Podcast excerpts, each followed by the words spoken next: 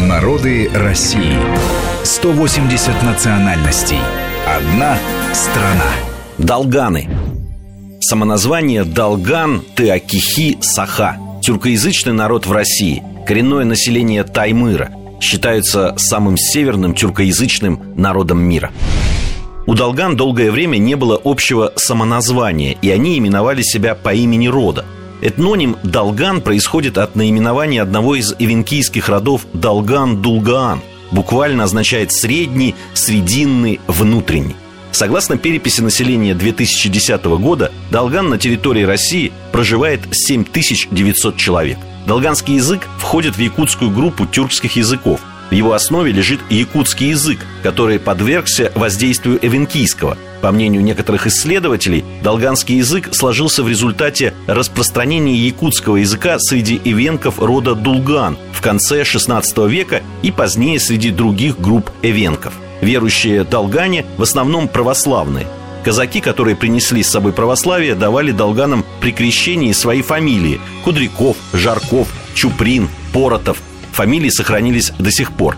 Наряду с православием сохраняются многие традиционные верования – анимизм, обожествление сил природы, шаманство.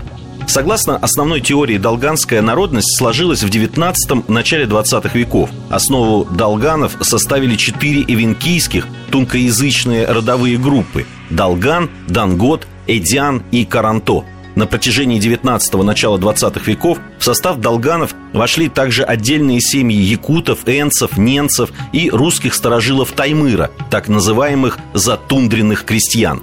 Традиционные занятия долганов – оленеводство, охота на дикого северного оленя, пушного зверя, птицу и рыболовство. Летом их стада выходили в тундру, зиму проводили в лесотундре. Оленеводы долганы использовали пастушескую собаку – современных условиях домашнее оленеводство развивается как отрасль коллективного производства. Основа пищи – оленина, сырая, мороженая или вареная. Рыбу едят сырой, мороженой, строганина, а также вареной. Употребляют в пищу мясо птицы, лук и корни некоторых растений.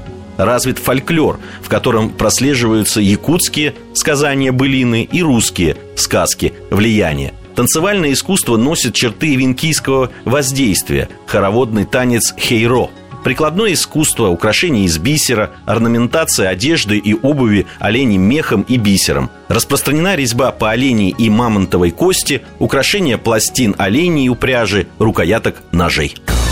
Мы разные, и мы вместе. Народы России. Программа подготовлена при содействии исторического факультета МГУ.